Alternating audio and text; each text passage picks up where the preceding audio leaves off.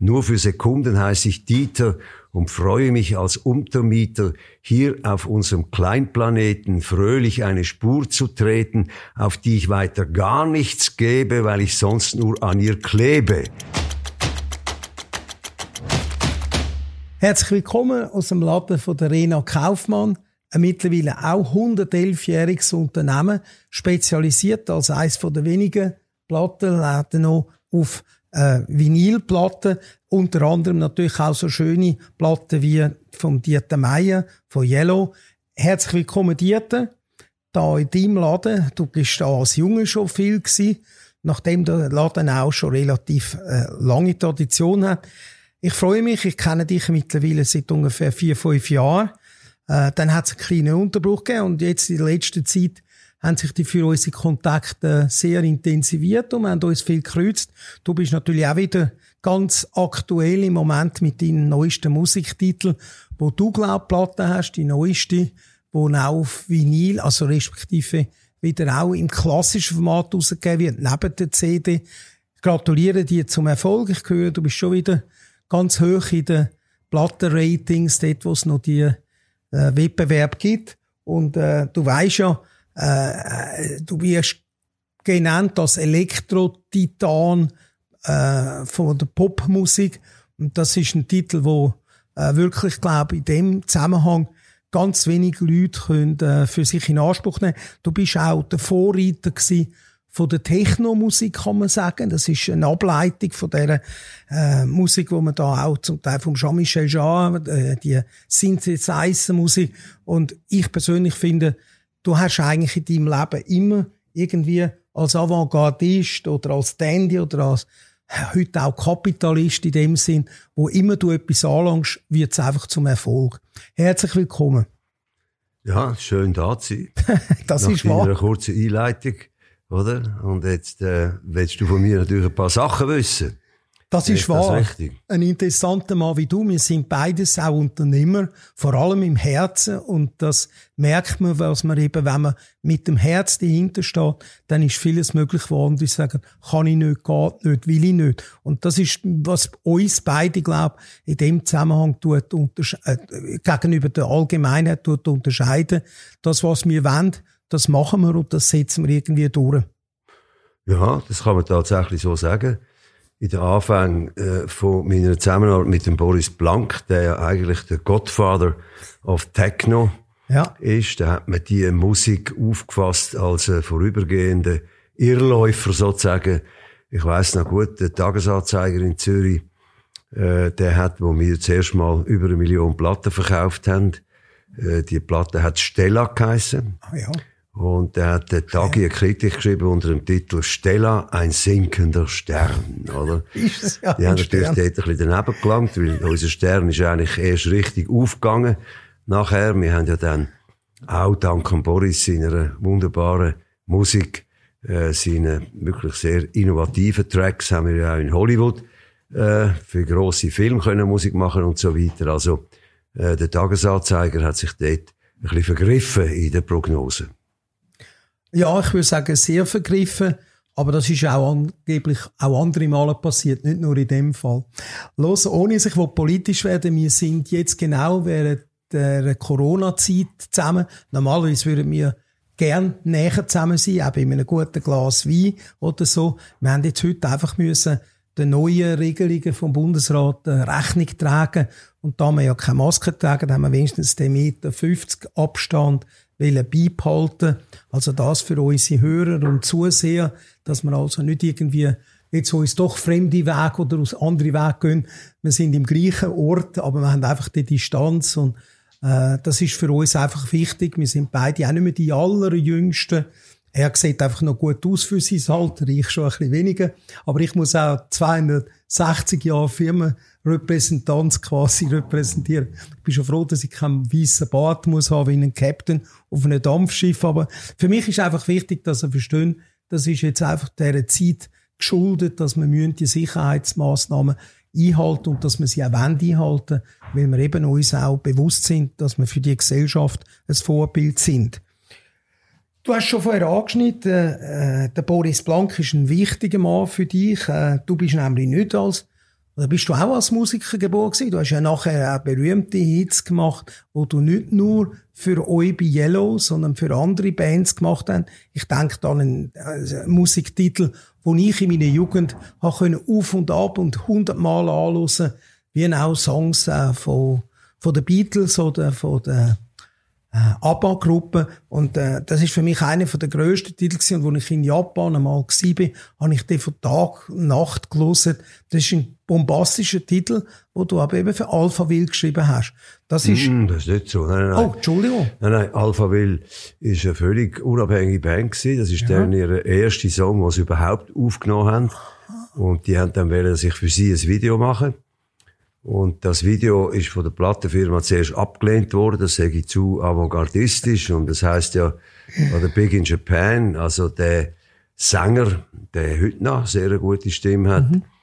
äh, den habe ich dann dargestellt, eben als so eine Art, wie soll man sagen, Big in Japan, als ein abdackelter, äh, junger Rocksänger, und das haben die nicht wollen, die haben das more glamorous wollen machen, mhm. und dann hat aber das Video einen Haufen Preise gewonnen bei so Videoveranstaltungen, und dann hat das so überlebt und ist dann zu einem Welthit geworden. Unter anderem natürlich auch äh, dank dem doch sehr eigenständigen Video. Ja. Okay. Äh, hat das auch ein bisschen, so hat es dort M T V schon gegeben, das ist ja dort naja. der berühmte Musiksender, und der hat ja auch durch das, dass überhaupt man das als bildlich können darstellen, nachher gewisse Bands unendlich bekannt gemacht. Ist das für dich seinerzeit schon, wo du Erfolg hast, oder ist das in der Startphase noch, wo ihr als Yellow vielleicht äh, denkt, dann, ja, es ist vielleicht noch gut, einen Pitch mit anderen Bands zu machen? Nein, nein, das war in der, in der Anfangsphase von M T V überhaupt. Ja. Und unser Glück war, dass die äh, praktisch noch kein Material oder nur wenig Material hatten. Und darum haben die, die doch sehr skurrile, dadaistische und avantgardistische Video von uns überhaupt gezeigt. Ein paar Jahre später dann ist ja das sehr schnell eigentlich zu einer Verkaufsstation geworden äh, für irgendwelche Musik. Und man kann eigentlich sagen, M T V ist sehr schnell verkommen äh, zu einer Waschmittelanwendung. Äh, ja, also man hat einfach über M T V hat man den Mainstream können präsentieren, und äh, avantgardistische Sachen haben sehr bald dort keinen Platz mehr gehabt. Okay, also man sieht, du bist nicht nur ein Schöngeist, sondern du bist immer noch kritisch, auch wenn es darum geht, etwas zu beurteilen. Der Eindruck wird auch von anderen Leuten geteilt, dass M T V sich dann halt immer im M T V-Musik-Channel dann immer mehr kommerziell entwickelt hat und weniger eben äh, noch Stars born hat, wenn das am Anfang der Fall ja, war. Kann man so sagen. Gut. Lass mal, du hast natürlich neben dem, dass du Schoki, Wein und auch Fleischproduzent bist, hast du ja noch viele andere Eigenschaften, das wissen viele Leute nicht. Du bist nämlich auch in der Industrie tätig gewesen, wo wir beide einen guten Freund haben, der Rolf Schneider. Der hat seinerzeit bei Ulysse Nardin gearbeitet, ist respektive der Patron gewesen von Ulysse Nardin, hat die Marke in einem Moment gekauft, wo sie eigentlich nur noch der Name war und wirklich die Produktion dann niedergelegen ist. Er hat dann sehr vieles investiert, und mit Leuten wie mit dir, die dann, glaube ich, im Verwaltungsrat sind, wenn ich mich nicht täusche. Nein, das bin ich nicht. Nicht gewesen. Ich Was darfst du vielleicht etwas erzählen? Ja, ich auch. Äh, der hat mir manchmal mitten in der Nacht angerufen und äh, seine Ideen erzählt. Er hat einfach einen Zuhörer gebraucht. Und ich hatte das grosse Glück gehabt, dass ich dort können mitfahren äh, bei dieser Erfolgsgeschichte. Absolut. Und wir haben auch das Glück gehabt, dass wir die Firma im richtigen Moment verkauft haben, weil eine Standalone Firma, äh, die hat äh, immer härteren Stand eigentlich gehabt, oder? Du musst äh, heute äh, ein ganzes Paket anbieten äh, von Uhren, und wir sind äh, einerseits zu gross und andererseits zu klein gewesen für das, und haben dann im richtigen Moment äh, haben wir das können gut verkaufen. Also nochmal, der Dieter hat da etwas gesagt, was für mich absolut hundert Prozent richtig ist, aber er ist halt wieder zu bescheiden gewesen. Offensichtlich sind die nächtlichen Anrufe, haben wir doch von so guten Ratschlägen bestätigt oder gegeben worden, dass er wirklich hat können, Rolf Schneider, Ulysse Nardin zu dem machen, was leider heute auch nicht mehr ganz ist. Es sind natürlich wichtige Märkte wie Amerika, wie Florida, Amerika, oder aber auch jetzt Russland, der Wegbruch, wo seinerzeit sehr wichtig sind, aber es ist seinerzeit äh, spezielle Zeit da unten. Es ist wirklich generell aufwärts gegangen, aber man hat einfach den Unterschied gesehen zwischen den Firmen, die noch patronal geführt worden sind. Die haben dann, wie du richtig sagst, nachher fast immer müssen ihre Unabhängigkeit aufgeben und sind in die Gruppe gekommen, was jetzt auch bei Ulysse Nardin der Fall ist, wie du richtig gesagt hast. Ich muss einfach sagen, der Rolf Schneider war so ein herzensguter Mensch gewesen und er hat sich mit zwei, drei Leuten sehr gut verstanden und hat einen sehr eigenwilligen Kopf gehabt, hat wirklich das gemacht, wie er es als Patron gemacht hat. Und für mich ist das sehr eindrücklich, dass du auch in dem Bereich, in der Unterste, wo man sonst eigentlich immer sagt, das sind alles irgendwie äh, selbstverwirklichende Könige, die dort an der Macht sind, hast du wirklich auch etwas sehr Wichtiges eingebracht und äh, ihm geholfen, an das zu glauben. Und dieses unternehmerische Denken ist auch in der Industrie irgendwie für ewig äh, vorhanden.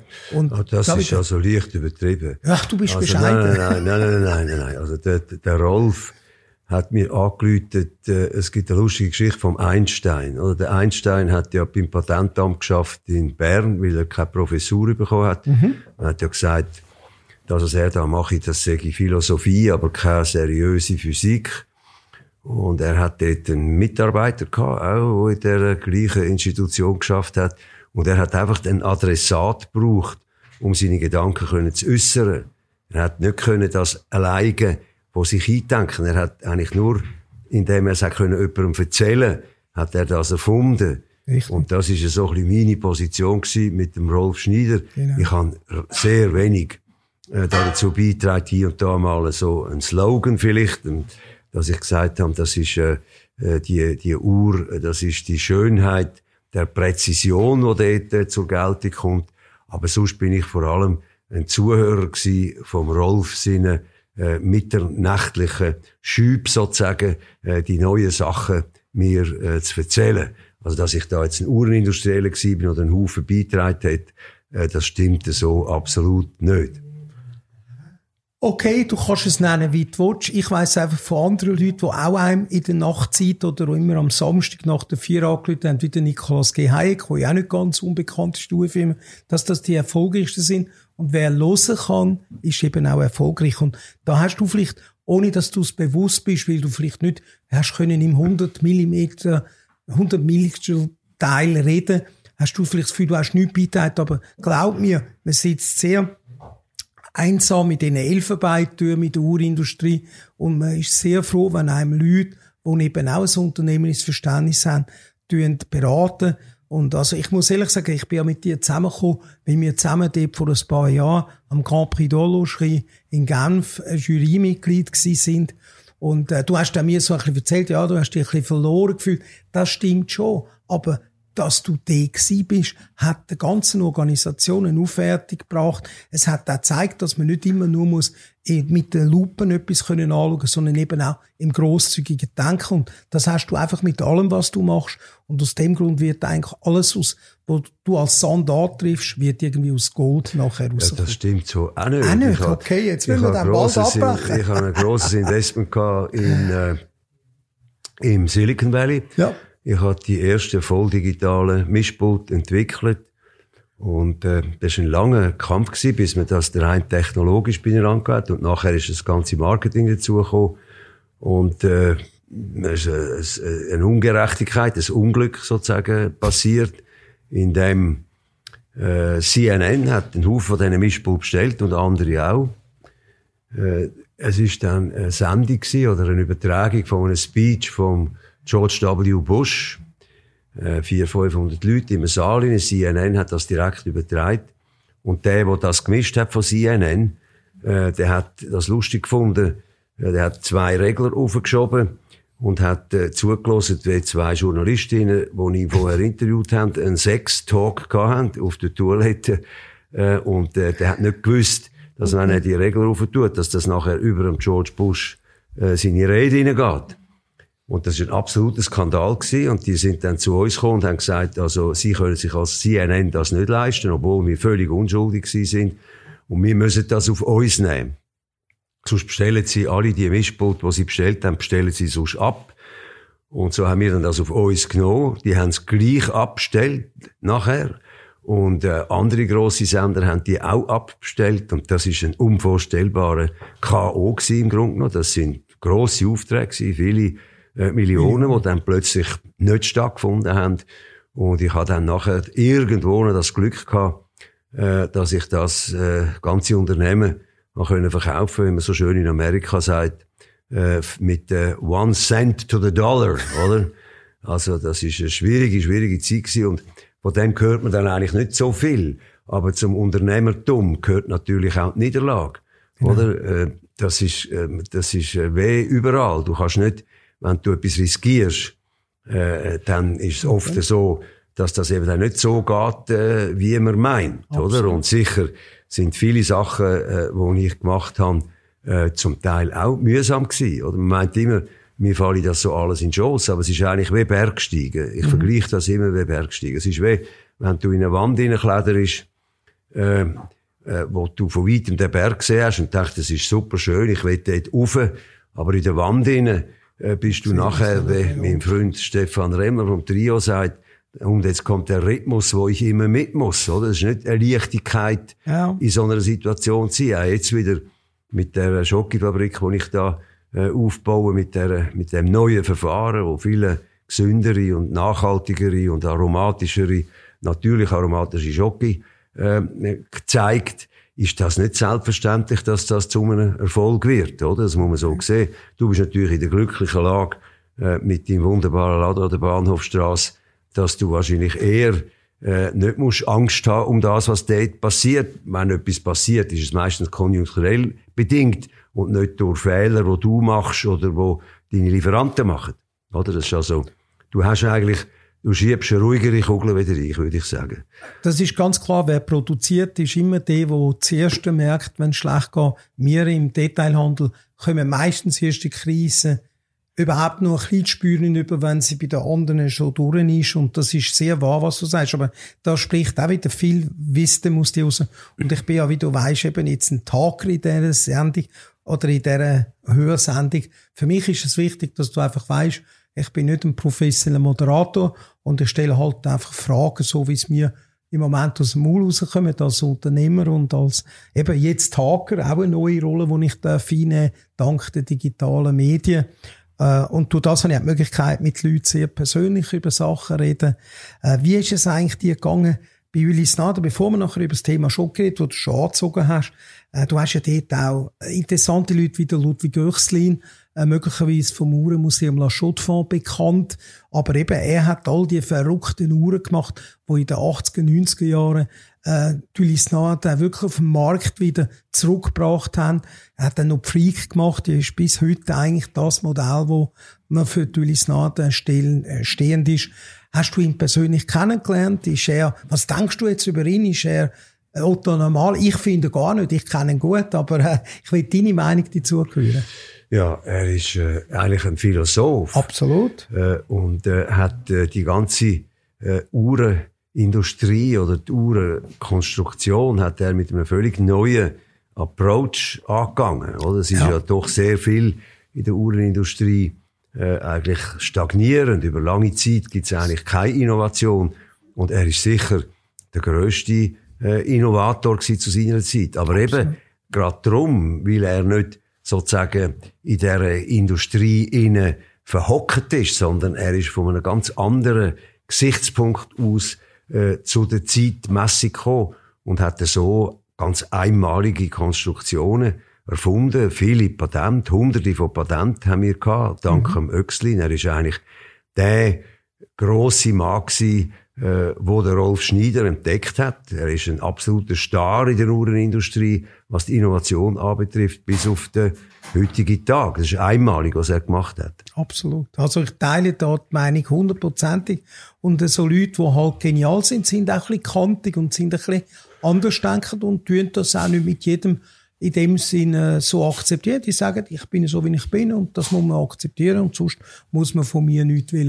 Also das ja. sieht man im Design von denen Uhren, die er heute macht, seit er jetzt nicht mehr bei Ulysse Nardin an der Payroll ist oder als freischaffender Mitarbeiter. Er ist, glaube ich, auch nie einer gewesen, der sich irgendwie gegen äusseren Zwänge, oder er hat das eben können gut machen mit dem Rolf Schneider, weil der selber auch nicht ein extrem komplizierter war und jemand unbedingt hat, weil er sich hundertprozentig bindet. Er ist ein Freigeist. Absolut, aber er ist ein sehr ein, ein humorvoller, äh, lustiger Mensch gewesen, der äh, hat können unglaublich gut reden und eben auch sehr äh, philosophisch äh, gedacht hat. Er mhm. ist nicht äh, einer gewesen, der rein nur aus der Mechanik rausgekommen ist. Er hat ganz ein anderes Bild oder Zeitmessung gehabt und das hat prägt mit seinen Erfindungen. Absolut. Kommen wir wieder auf ein Thema zurück, das aktueller ist oder ganz aktuell ist. Bei dir weiss man nie, was schon in der Küche wieder am Köcheln ist, wo du als Übernächstes bringst. Aber Jockey ist wirklich das, was mich im Moment ein bisschen bei dir äh, fasziniert. Ich habe übrigens ein bisschen Jockey mitgebracht. Ich würde natürlich gerne wissen, wie dir auch Lindor-Kugeln schmecken von deinem Mitbewerber, ob du die überhaupt darfst noch essen oder ob du sagst, das ist gar nichts. Ich habe es mitgebracht, weil ich einfach gerne von dir wissen will. Die Schokolandschaft Schweiz ist ja etwas, was wie die Tourindustrie einmalig ist. Wir sind mit dem Produkt auch in Amerika, auf allen Weltmärkten präsent. Und das ist etwas, wo ich denke, wenn ich in Amerika bin, neben der Schweizer Armeemesse, neben Käse, ist dann sicher nach der Schoki dann Touren. Also das sind die vier Sachen, die ich eigentlich mit dem Taxidriver ihren Tipp tue, darüber entscheiden, ob sie einen überkommen oder nicht. Natürlich gebe ich ihnen auch so Stein, aber man merkt einfach, MacGyver, Swiss Army Knife oder eben äh, Produkte, die man aus der Schweiz kennt, sind Schoki, weil in Amerika kennen sonst nur Hershey, wo aus unserer Sicht qualitativ nicht hochwertig ist. Aber ich habe jetzt sicher etwas vom Besseren gebracht in der Schweiz, aber ich will natürlich wissen, mir hat man gesagt, und ich habe das so verstanden am Anfang, dass deine Schoki einen grossen Vorteil hat, dass sie nicht schmilzt bis, glaube achtunddreißig oder vierzig Grad, dass man sie auch in, in arabischen Ländern kann, ohne in den Kühlschrank tun, essen. Und habe aber jetzt festgestellt, wie ich mich mit dem vorbereitet und auseinandergesetzt habe, dass du in einer ehemaligen Grossmetzgerei, ist auch wieder typisch für dich, äh, dass es irgendwie mit der Vergangenheit etwas oder mit dem, was du schon gemacht hast, in Freienbach im Kanton Schweiz jetzt eine riesige Fabrikation baust und dass dort speziell eben ist, dass deine Schoki viel weniger Zucker hat, indem sie vor allem Kakao-Teil hat und durch das eben auch den Geschmack äh, von diesen Oro de Kakao, äh, der ist einfach offensichtlich ganz anders. Und ich habe selber schon die Schoki gehabt und muss sagen, man spürt ganz deutlich, dass Kakao der vorherrschende Geschmack ist. Und du leistest auch, glaube ich, sehr grossen Wert auf das, dass die Sachen sehr schonend und auch eben aus Quellen kommen, wo du völlig kennst, wo du kannst kontrollieren, wo du auch die Leute nicht ausbeuten, wie das zum Teil eben leider immer noch offensichtlich der Fall ist, wie immer wieder Konsumentensendungen in der Schweiz aufzeigen. Ich will deine Meinung hören. Also liege ich völlig falsch, die schmilzt trotzdem die Schoki, wenn man sie erwärmt, logisch, aber hat sie einen höheren Schmelzgrad als andere Schoki in der Schweiz? Nein, nein, das nicht. Das ist einfach ganz ein anderes Verfahren. Der Schweizer Schoki wird ja gemacht, indem die Bohnen das erste Mal geröstet werden. Das ist mhm. ein Hitzeprozess. Da gehen sehr viele Aromen schon verloren. Schade, ja. Äh, nachher wird es gangiert und vermischt mit irgendetwas, Zucker, zum Teil auch Palmöl, wie die Lindor-Kugeln, die sehr fein schmecken. Das ist ein gutes Produkt, aber natürlich ein Produkt, wo man nicht wirklich soll hinterfragen soll, wie das gemacht ist, weil was da drin ist in diesen äh, Kugeln, äh, das ist jetzt also nicht eigentlich das, was aus der Kakaobohne kommt, sondern das ist eine Komposition von diesen okay. Maître Chocolatier.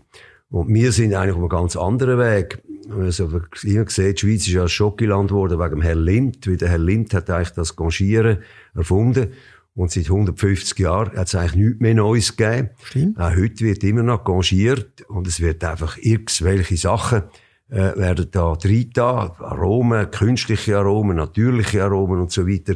Aber Äh, am Schluss kommt eigentlich Kakaobohnen nicht dazu, ihre tatsächlichen Werte zu zeigen, oder? Okay. Sowohl degustativ, indem wir hundert Prozent von den Aromen aus den Kakaobohnen haben, wie auch unter dem Aspekt, äh, dass wir eben, weil wir äh, keine äh, äh, Bitterkeit in dieser Schokolade drin haben, können wir eine Schokolade machen bis zu fünfundachtzig Prozent, wo eben fein schmeckt, keine Bitterkeit drin ist, und darum kommen wir mit viel weniger Zucker aus. Das gilt auch für unsere Milchschocke, die hat viel mehr Kakao drin als die anderen, und wir können eine Milchschocke machen, wo nicht mehr fünfundfünfzig oder sechzig Prozent Zucker drin hat, sondern nur noch zehn Prozent Zucker. Wow.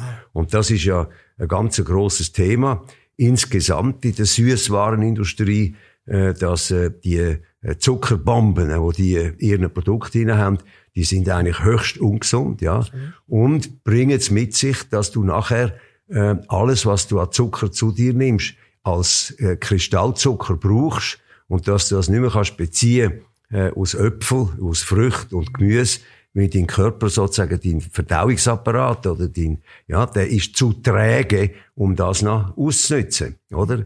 Also um etwas rauszuziehen aus diesen natürlichen Stoff. Und das führt dann dazu, dass ganz viele Kinder vor allem auch sehr jung schon übergewichtig sind. Mhm. Und das wiederum führt dazu, dass das sehr viele eben Diabetiker werden und auch für die Versicherungsgesellschaften im Grunde noch gar nicht mehr haltbar, weil das so teuer ist, oder? Die Leute, die mit diesen Zuckerwaren, das ist ja im Grunde genommen ja. das Thema überhaupt, mit diesen Zuckerwaren aufwachsen und dann auch von denen abhängig sind. Das muss man ganz klar sehen. Also, die Schweizer Schocke, jetzt auch die Lindor-Kugel, wie ich schon gesagt habe, die schmecken ganz hervorragend. Das ist eine, eine kleine, äh, schöne, fast eine Praline-Explosion im Maul hinein. Aber äh, sie sind natürlich äh, Genuss äh, mit Reue, im Gegensatz mhm. zu unserer Schokolade. Das ist Genuss ohne Reue, hundert Prozent natürliche Aromen aus den Kakaobohnen und eben nicht äh, aus den äh, aus den Hersteller von Aromastoffen. Es brauchen alle, die Schocke machen, brauchen äh, die mehr oder weniger künstlichen oder natürlichen Aromastoffe. Und wir brauchen das nicht, weil wir eben die Kaltextraktion haben. Also der entstanden dankt dir trotzdem für die wohlwollende Beurteilung von der Lind- Lindor-Kugel und auch von der Geschichte, wo du der Lind ja zuhalten, dass sie da mit dem Conchief-Effekt eben äh, den Ruf von der Schweizer Na- äh, Schocke auf der ganzen Welt äh, berühmt gemacht haben. Äh, ich hatte dir eine andere Frage gestellt vorher, jetzt werde ich ein bisschen subversiv. Wie sieht es jetzt aus mit der Nachhaltigkeit? Also können die Leute, die die Kakaobohnen ernten, bleiben die weiter an? In welchem Land ist es überhaupt, was du vor allem beziehst oder was du exklusiv beziehst? Und was machst du, damit die Leute, eben, es kommt jetzt dann bald die Abstimmung über das Verhalten von den Firmen, die im Ausland arbeiten. Wir werden da, glaube ich, vier Wochen darüber abstimmen. Und mich nimmt einfach wunder, wie hast du das angegangen? Weil ich weiss, du bist jemand, der auch der Nachhaltigkeit grossen Wert legt, weil nur einfach im gleichen Stil etwas machen wie andere und einfach mitprofitieren ist nicht deine Art. Also bitte sag doch uns noch, was du heute denkst. Was kann man machen? Ja, ja, oder sicher. Was müssen auch die anderen machen, damit es endlich mal aufhört, die Berichterstattungen, dass die Leute eigentlich zum Teil Kinderarbeit, Kinderarbeit zum Teil eben nicht einmal Schulen, nicht einmal Ausbildungen haben, die sie dann vielleicht in den nächsten Generationen mal könnten, auch auf einem anderen Gebiet erfolgreich werden in diesen Ländern. Ja, also meine Produkte sind alle äh, natürlich. Äh, mein Beef oder Viehzucht, mhm. äh, das ist sehr geeignet, in Argentinien das zu machen, weil da gibt es die sogenannte feuchte Pampa. Die qualifiziert nicht für landwirtschaftliche Produkte, sondern eigentlich nur für Gras. Und mhm. Gras essen wir ja keins. Also ist die einzige Möglichkeit, wie wir das Gras ausnützen, indem wir dort äh, unsere äh, Rinder und unsere Kühe eben äh, nur frussen haben, das ganze Jahr. Ja. Das gilt auch für die Nussplantagen und es gilt vor allem auch für den Wein, der auch äh, biologisch ist, natürlich streng biologisch. Und es gilt auch äh, für die Schokolade natürlich, ganz klar, für die Bohnen. Und dort gibt es ein ganz grosses Problem. Man kann eigentlich in dem sogenannten Sourcing kann man sehr sorgfältig sein. Und viele Firmen machen das auch sehr sorgfältig. Das Ganze hat nur einen Haken, dass in der ganzen äh, Industrie, in der Schokoladenindustrie, müssen alle Kakaobutter zukaufen. Mhm. Und der zukaufte Kakaobutter, der wird von grossen Firmen hergestellt, wie zum Beispiel Cargill. Die kaufen das ein wie eine Commodity, oder? Das ist, in, wird in New York, in, in Chicago und in äh, London wird das äh, gehandelt. Und der kann eigentlich niemand mehr sehen, ob der Kinderarbeit drinnen ist oder nicht. Ich habe mit jemandem darüber geredet, der für die Nachhaltigkeit zuständig ist. Und hat dann gefragt, wie geht denn ihr mit dem um, dass ihr ja dreißig, vierzig und mehr Prozent Kakao-Butter müsst haben, um mhm. eine Schokolade zu machen und eine richtige Schmelz zu haben. Und äh, dann hat die Dame mir gesagt, wir reden nicht darüber. Oder die wollen alle ja tatsächlich nachhaltig sein, aber bis dann in diesen grossen Mengen, wie die Firma Cargill das herstellt, die Nachhaltigkeit bewiesen ist und wirklich gelebt wird, das wird noch ganz lang gehen. Oder? Es ist auch sehr schwierig, das überhaupt zu überprüfen. Wenn man sieht, in Ghana, da gibt's äh, rund äh, achthunderttausend kleine äh, Kakao-Bauern. Die sind sehr angewiesen. Das ist eigentlich das Einzige, mit dem sie Geld machen können. Sonst leben die mehr oder weniger als äh, Selbstversorger. Und wenn man das soll überprüfen, das ist extrem schwierig und, und aufwendig, oder? Das geht dann in die Kooperativen hinein und wird äh, weltweit verkauft. Und viele, grosse, machen sich wirklich die Mühe, das so gut wie es geht zu überprüfen. Aber es ist und bleibt schwierig. Ich habe das grosse Glück, dass das Sourcing, von dem ich nichts verstehe, dass in meinem Fall jetzt das gemacht wird von Leuten, äh, die äh, seit vielen, vielen Jahrzehnten nur Äh, sonnige Kakaobohnen verwendet, wo Nachhaltigkeit kann zu hundert Prozent bewiesen werden. Okay. Das könnte ich gar nicht aufziehen, so etwas. Ich bin sehr darauf angewiesen, äh, dass äh, die mir anrufen und sagen, wie, wie geht's mit deinem Kakao? Oder? So. Ist ja, gut, kein ja, das Problem. Ist gut, das ist gut, wir sind das ist eine Live-Sendung, nicht in dem Sinn, man könnte das also auch wegschneiden. Ich danke dir herzlich für die sehr ausführliche Antwort. Wir haben ja auch das Problem in der Uhrenindustrie, sowohl beim Gold, wo wir auch immer nach wie vor müssen sagen, wir können nicht wirklich sagen, Gold, das einmal geschürft ist, ist geschürft und man kann dann nicht sagen, unter was für Umständen, äh, ob den Leuten das gut tat, ob der Natur das irgendwie nicht nur Schaden zugefügt hat. Und die Mengen, wo man am Material muss schürfen, damit man nachher ein Gramm Gold hat, sind nach wie vor unvernünftig. Das sieht man in diesen Minen auch, Diamantminen und überall. Es ist einfach ein Problem, Äh, der kommerzielle Abbau, vor allem mit den Mengen, die man heute braucht, und eben der Ökologie. Und das ist mir wichtig, dass du auch in der Beziehung schaust, dass du deine Produkte vielleicht verantwortungsvoller kannst machen. Äh, ich kenne eine Firma, Barry Callebaut, die auch in der Schweiz zuständig ist. Ich weiss, sie sind auch Zulieferant von den Produkten, die wir vorher vorgeredet haben. Jetzt reden wir nur noch von deinen Schoki. Hast du da auch Barry Callebaut Sachen? Das ist nicht per se schlecht, sondern es ist einfach der Wichtigste, der gute Qualität, glaube ich, für gute Schoki liefert.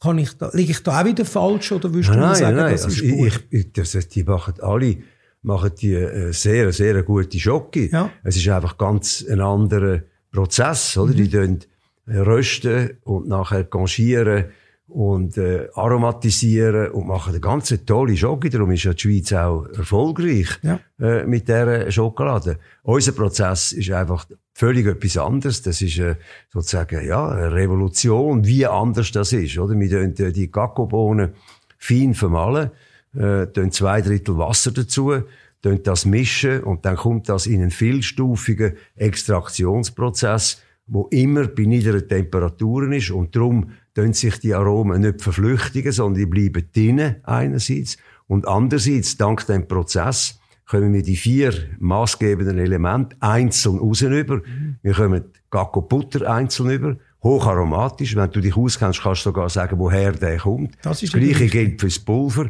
Dann haben wir die Polyphenol, die Bitterstoffe sind, wo wir können total rausnehmen. Das ist aber ganz ein hoher Wirkstoff, Antioxidanten, können mit dem produziert werden, in Kapseln.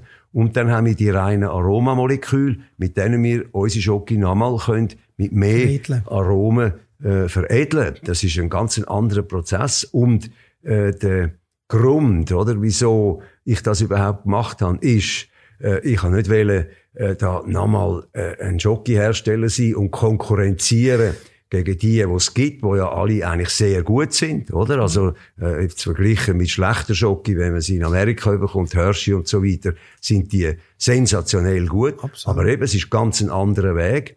Und es ist ein Weg, der eben auch äh, die Problematik in sich trägt, die ich vorher äh, geschildert habe, oder? Das ist äh, äh, der andere Weg, äh, wo wir gehen, der erlaubt eben äh, äh, Natürlichkeit von dem Produkt zu zeigen in der Aromatik und äh, eben auch in diesen Wirkstoffen, die wir wiederum mit einem separat arbeiten können. Du hast mir, glaube ich, gestern oder vorgestern, wo wir über das ein bisschen geredet haben, gesagt, dass du im Moment das Problem hast, wegen Covid neunzehn, dass die Spezialisten, die die Maschinen sollten, jetzt eben in äh, Freienbach äh, montieren, dass die im Moment nicht in die Schweiz kommen können. Äh, müssen wir bald rechnen, dass die in Laden oder Würden keine Schoki mehr verkauft. Das ist das neben Toilettenpapier das Einzige, was für den nächsten Lockdown wird fehlen. Oder hast du noch auf genügend auf Reserve produziert am bisherigen Standort, wo ja mehr ein bisschen eine Tüftelfabrik, glaube ich, war, wie du es würdest? Nein, nicht einmal, nein, ist auch professionell. Es war eine, eine Prototypenfabrik, ja.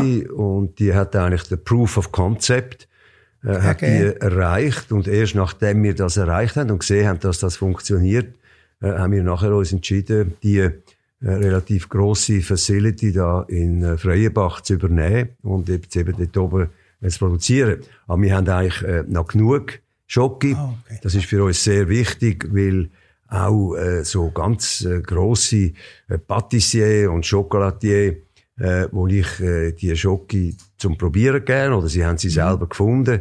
Unter anderem ein Herr Hümps, das ist eine absolute Koryphäe, einer, der zu den grössten Confiseuren gehört. Und der hat auch die Natürlichkeit von deren Aromen und die Qualität, die wir haben, äh, sehr, sehr geschätzt. Und äh, der wird in der nächsten Zeit mit unserer Schoki nach bevor die Fabrik läuft, wird er können produzieren. Das ist wunderbar, dass eben so kompetente Leute sich freuen an unserer Schokolade. Problematik im Moment ist, dass die Leute, die die Maschinen montieren und installieren, ja. dass die gar nicht in die Schweiz rein können. Das heisst, ihnen kämen sie nach, aber nachher müssen sie in Deutschland in Quarantäne. Ja. Und die grossen Betriebe, die zum Teil die Maschinen speziell für uns hergestellt haben, die wollen einfach nicht, dass ihre Leute in der Schweiz hängen bleiben und nach Deutschland müssen in Quarantäne. Aber ich muss sagen, wir sind durchaus ein bisschen unter Stress gewesen, weil wir haben einen ganz grossen Kunden schon gehabt. Da haben den immer noch, haben eigentlich auf die Weihnacht rausgekommen mit unseren ersten quasi ja industriell hergestellten Produkten in Freienbach. Und das ist nicht gegangen, aber ich bin einerseits natürlich durchaus geschädigt äh, dadurch, aber andererseits kann ich auch sagen, äh, ist der Druck, die Fabrik möglichst schnell anzuklopfen, der ist nicht mehr da. Und der, der da hauptsächlich zuständig ist, ganz ein toller Mann, der das komplizierte mhm. äh, Wesen da unter sich hat, äh, der sagt, du, äh, jetzt können wir dafür eigentlich in Ruhe von Anfang an alle einzelnen Prozessschritte prüfen. Wir verlieren etwa drei, vier oder fünf Monate, aber dafür haben wir nachher eine Garantie, dass das Ding nicht hat müssen, äh, zusammengekudert werden und sofort äh, hat sollen liefern. Also ich bin nicht nur unglücklich darüber, aber es ist natürlich klar äh, eine Verteuerung von der Situation. Klar, wir, das kostet einen Haufen Geld, dass wir jetzt äh, müssen produzieren, aber dass wir nicht können produzieren und dass der Aufbau viel länger äh, dauert. Das war anders geplant gewesen. Wir hatten schon einen ganzen Ramp-up gehabt, auch von Leuten, die parat sind, auch im Marketing und so weiter zu arbeiten. Aber äh, im Moment äh, ist das äh, eben gar nicht möglich. Aber ich bin nicht unglücklich darüber. Dieter, nachdem ich nicht wieder höre, dass ich dich äh, masslos überschätze, indem dass du eben immer sagst, ich bin sehr bescheiden. Äh, du bist also nicht in der Situation, wo du quasi tust dann die Weihnachtsschokolade in Osterhasen umschmelzen. Bei dir wird es im Moment nur Tafelschokolade geben oder Gastwein Richtung Praline oder äh, ich weiss ja nicht, wie die in den Auslandmärkten ist. Ich sehe häufig, dass Schweizer Schokoladier, je nachdem, wo sie ins Ausland liefern, auch ihre Rezepturen anpassen tun. Es ist nicht so wie die Geschäfte, die wir kennen aus New York, wo einfach Schweizer Produkte in Amerika verkaufen, daheim wie Schweizer. Sondern es geht eben darum, dass man ein bisschen eine Marke wie Hershey Town zeigt, dass man auch gescheite Schoki machen kann, nicht irgendwie etwas aus Fett und aus Zucker zusammenbasteln. Für mich ist es einfach wichtig zu wissen, gehst du dort schon in eine Richtung, äh, dass du ein Full-Line-Sortiment hast. Das, was ich in der Würde sehe, sind vor allem im Moment extrem speziell schöne, farblich äh, verpackte Schocken.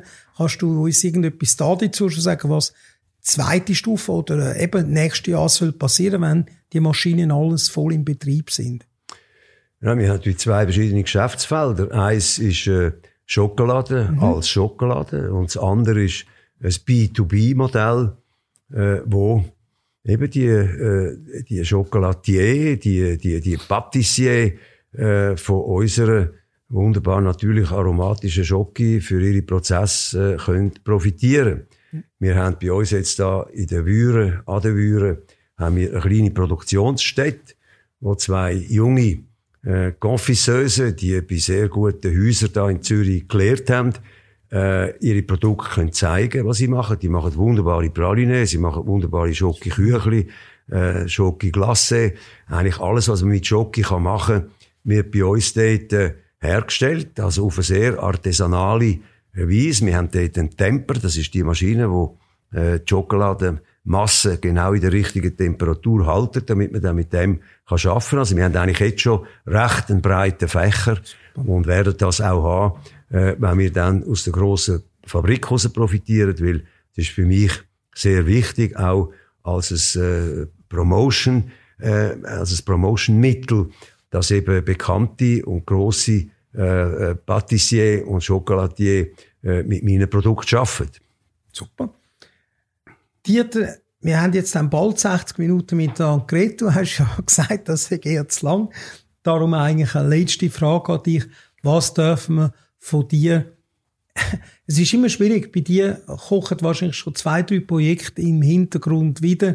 Was dürfen wir von dir in der nächsten Zeit oder in den nächsten Jahren noch weiter erwarten? Ich meine, ich kenne wenig Leute, die so colorful sind, so viel äh, Terrain besetzen, die verschiedenen Branchen und doch immer noch sehr bescheiden geblieben sind. Das ist etwas, was dich sehr ehren tut. Aber äh, ich will einfach vielleicht eine Ahnung haben, wo ich auch investieren sollte. In Jockey würde ich gerne, aber äh, da hast du jetzt im Moment alles selber gut im Griff.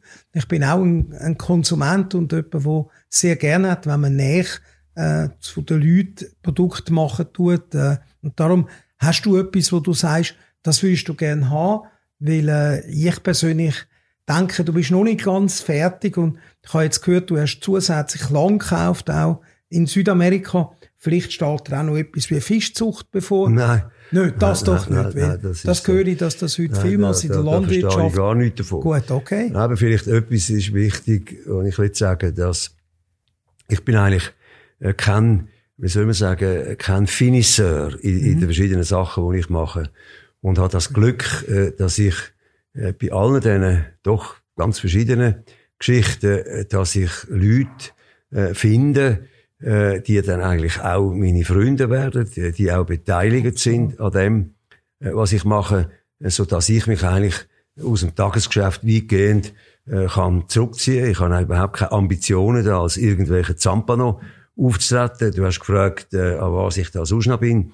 Ich habe seit vielen Jahren äh, habe ich, äh, einen Roman in Arbeit, der, ja. äh, der grossartige Titel, ein bisschen hochstaplerisch, hat «Die Maske des Erzählers», wo ich jetzt langsam, langsam äh, das Puzzle von äh, so Sätzen irgendwie kann, hoffentlich äh, in, die, in den Roman äh, ummünzen. Und dann ist auch ein Kinderbuch, ich habe schon zwei Kinderbücher äh, habe ich geschrieben. Und eins ist sehr gut angekommen, darf ich sagen. Und da schreibe ich jetzt den, den zweiten Teil. Das sollte dann auch langsam fertig werden. Aber das, was ich eigentlich weitaus am liebsten mache, äh, werde ich wieder aufnehmen, wenn ich einmal die Schoki-Geschichte äh, wirklich unter Kontrolle habe. Ich mache unglaublich gerne Film. Äh, wenn du einen Spielfilm machst, ist das sozusagen das Ende des Zweifels. Äh, du bist am Set, du musst eine Entscheidung nach der anderen treffen. Du kannst nicht äh, da alles anzweifeln. Ich bin ja immer bei allem ein grosser Zweifler auch. Sondern dort äh, ist das, wenn du entschieden hast, du gehst mit einem Segelschiff über den Atlantik, äh, dann blaset der Wind und du musst schauen, wie du an den Schlag kommst und musst segeln, damit du irgendwie ja. vernünftig wieder ankommst. Du kannst nicht sagen, sollen wir oder haben wir oder wieso nicht oder man könnte auch noch das oder dieses oder jenes, sondern äh, du bist am Set äh, und äh, hundert Leute warten darauf, dass du sagst, äh, was jetzt äh, soll passieren, oder? Und das ist für mich eine absolute Erlösung, weil ich ein unendlicher Zweifler bin und äh, am Filmset einfach muss Entscheidungen treffen. Dieter, nochmal herzlichen Dank, du bist ein wunderbarer Mensch. Man kann dich zum Glück schon zu Lebzeiten als jemand äh, kennen, wo äh, genial ist, äh, nein, ich viele das Leute ist ja, nein, nein, nein. Ja, ich weiss, du willst es nicht gerne hören, ja so. Aber ja, es ist ich, ja so. Ich, ich, ich tue als Gedicht aufsagen für dich, oder? Okay. Äh, muss ich schauen, ob ich das, ob ich das, das ist ja so, das Buch rausgekommen vor ein paar Jahren über mich. Äh, und er hat, ich habe dort im Klappentext ein, ein Gedicht gemacht, weiss nicht, ob ich es noch auswendig kann. Nur für Sekunden heiße ich Dieter und freue mich als Untermieter, hier auf unserem Kleinplaneten fröhlich eine Spur zu treten, auf die ich weiter gar nichts gebe, weil ich sonst nur an ihr klebe. Oder? Das wäre eigentlich so ein bisschen das Credo. Und äh, also eben, äh, ich äh, kann eigentlich nur, wenn es darum geht, dass ich äh, etwas ja muss verkaufen, sagt das jetzt Musik oder sagt das Nüsse oder sagt das Wein, äh, dann muss ich halt den Kopf zum Fenster rausheben. Aber äh, noch lieber wäre mir, wenn ich einen Zwillingsbruder hätte, ja. äh, wo das alles würde machen für mich und ich das gar nicht müsste machen. Ich habe eigentlich die Ambition, sozusagen äh, ein bekannter Joggeli zu sein, äh, die habe ich gar nicht, aber das gehört halt zu meinem Beruf. Wenn man die Produkte hat, dann muss man sie auch promoten. Und das ist eine Arbeit, die ich durchaus gerne mache, aber es ist nicht etwas, wo ich jetzt äh, super, super interessiert bin dran. Das muss einfach sein. Nochmal, Dieter, ich kann wieder mit dem gleichen Wort schliessen, das ich vorher geschlossen habe. Du bist ein genialer Mensch für mich. Du bist auch ein Vorbild. Du bist jemand, der man in der heutigen Gesellschaft nicht mehr häufig antrifft in der Schweiz. Es ist viel einfacher, mit dem Strom schwimmen, als den Strom dort durchleiten, wo man will. Und das brauchen wir in der Schweiz, Leute wie du, die auch querdenken, innovativ, ungewöhnlich sind, dass es zu den Leuten auch gehört, dass sie meistens nicht unbedingt das grosse Licht von der Öffentlichkeit gezogen werden, obwohl es du bist. Ich meine, deine Musikplatten, das haben wir nicht nur bei dem, äh, bei dem Cover, sondern auch schon seit neunzehnhundertachtundsiebzig oder sechsundsiebzig hast du äh, gezeigt, dass es nicht ein einmaliger Erfolg ist, sondern immer wieder. Und das schätze ich unglaublich, wenn Leute, eben wie du sagst, man muss einmal können nur runterfallen, umkehren, aber man muss wieder aufstehen, man muss weitermachen. Also nochmal, du kannst bescheiden sein, wie du willst, an dem kommst du jetzt nicht um. Du hast gesehen, ich habe kein Lindt-Schöckeli genommen, in Erwartung, dass ich dann deine Schocke schon jetzt sehr bald aus Freienbach fahre, äh, wo sie dann hoffentlich bald einmal geliefert werden kann. Und eben für mich ist wichtig, Leute wie du sollen auch das bekommen, was sie in der Öffentlichkeit verdienen, auch wenn sie selber sehr bescheiden sind. Danke vielmals dir, dass du in diesem Tag äh, da gewesen bist. Ich will auch meinem Team herzlich danken und den Leuten von der Pro- äh, technischen Production Unit und hoffe, dass wir bald uns wieder zu einem so einem Bayern-Tag können sehen können. Und nochmal vielen Dank dir. Wunderbar. Okay, merci. Ja. Danke. Ja, ich habe zu danken.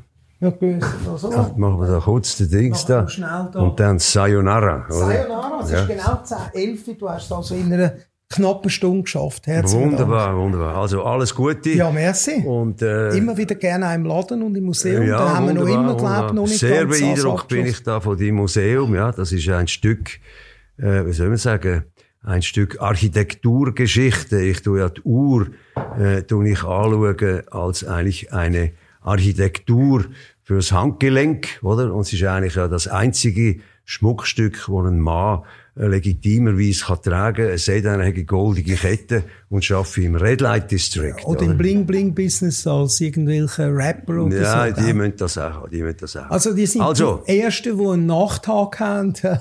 Haben wir noch nie gehabt. Aber eben, der Dieter ist anders als andere. Und ich liebe es, wenn andere Leute wunderbar, anders sind als wunderbar. Also, vielen herzlichen Dank. Schönen Tag für dich. Freunde halten. Ja, merci, okay. Danke. Ciao. Bis bald. Tschüss. Bye, bye. Demnächst wieder auf dieser Frequenz.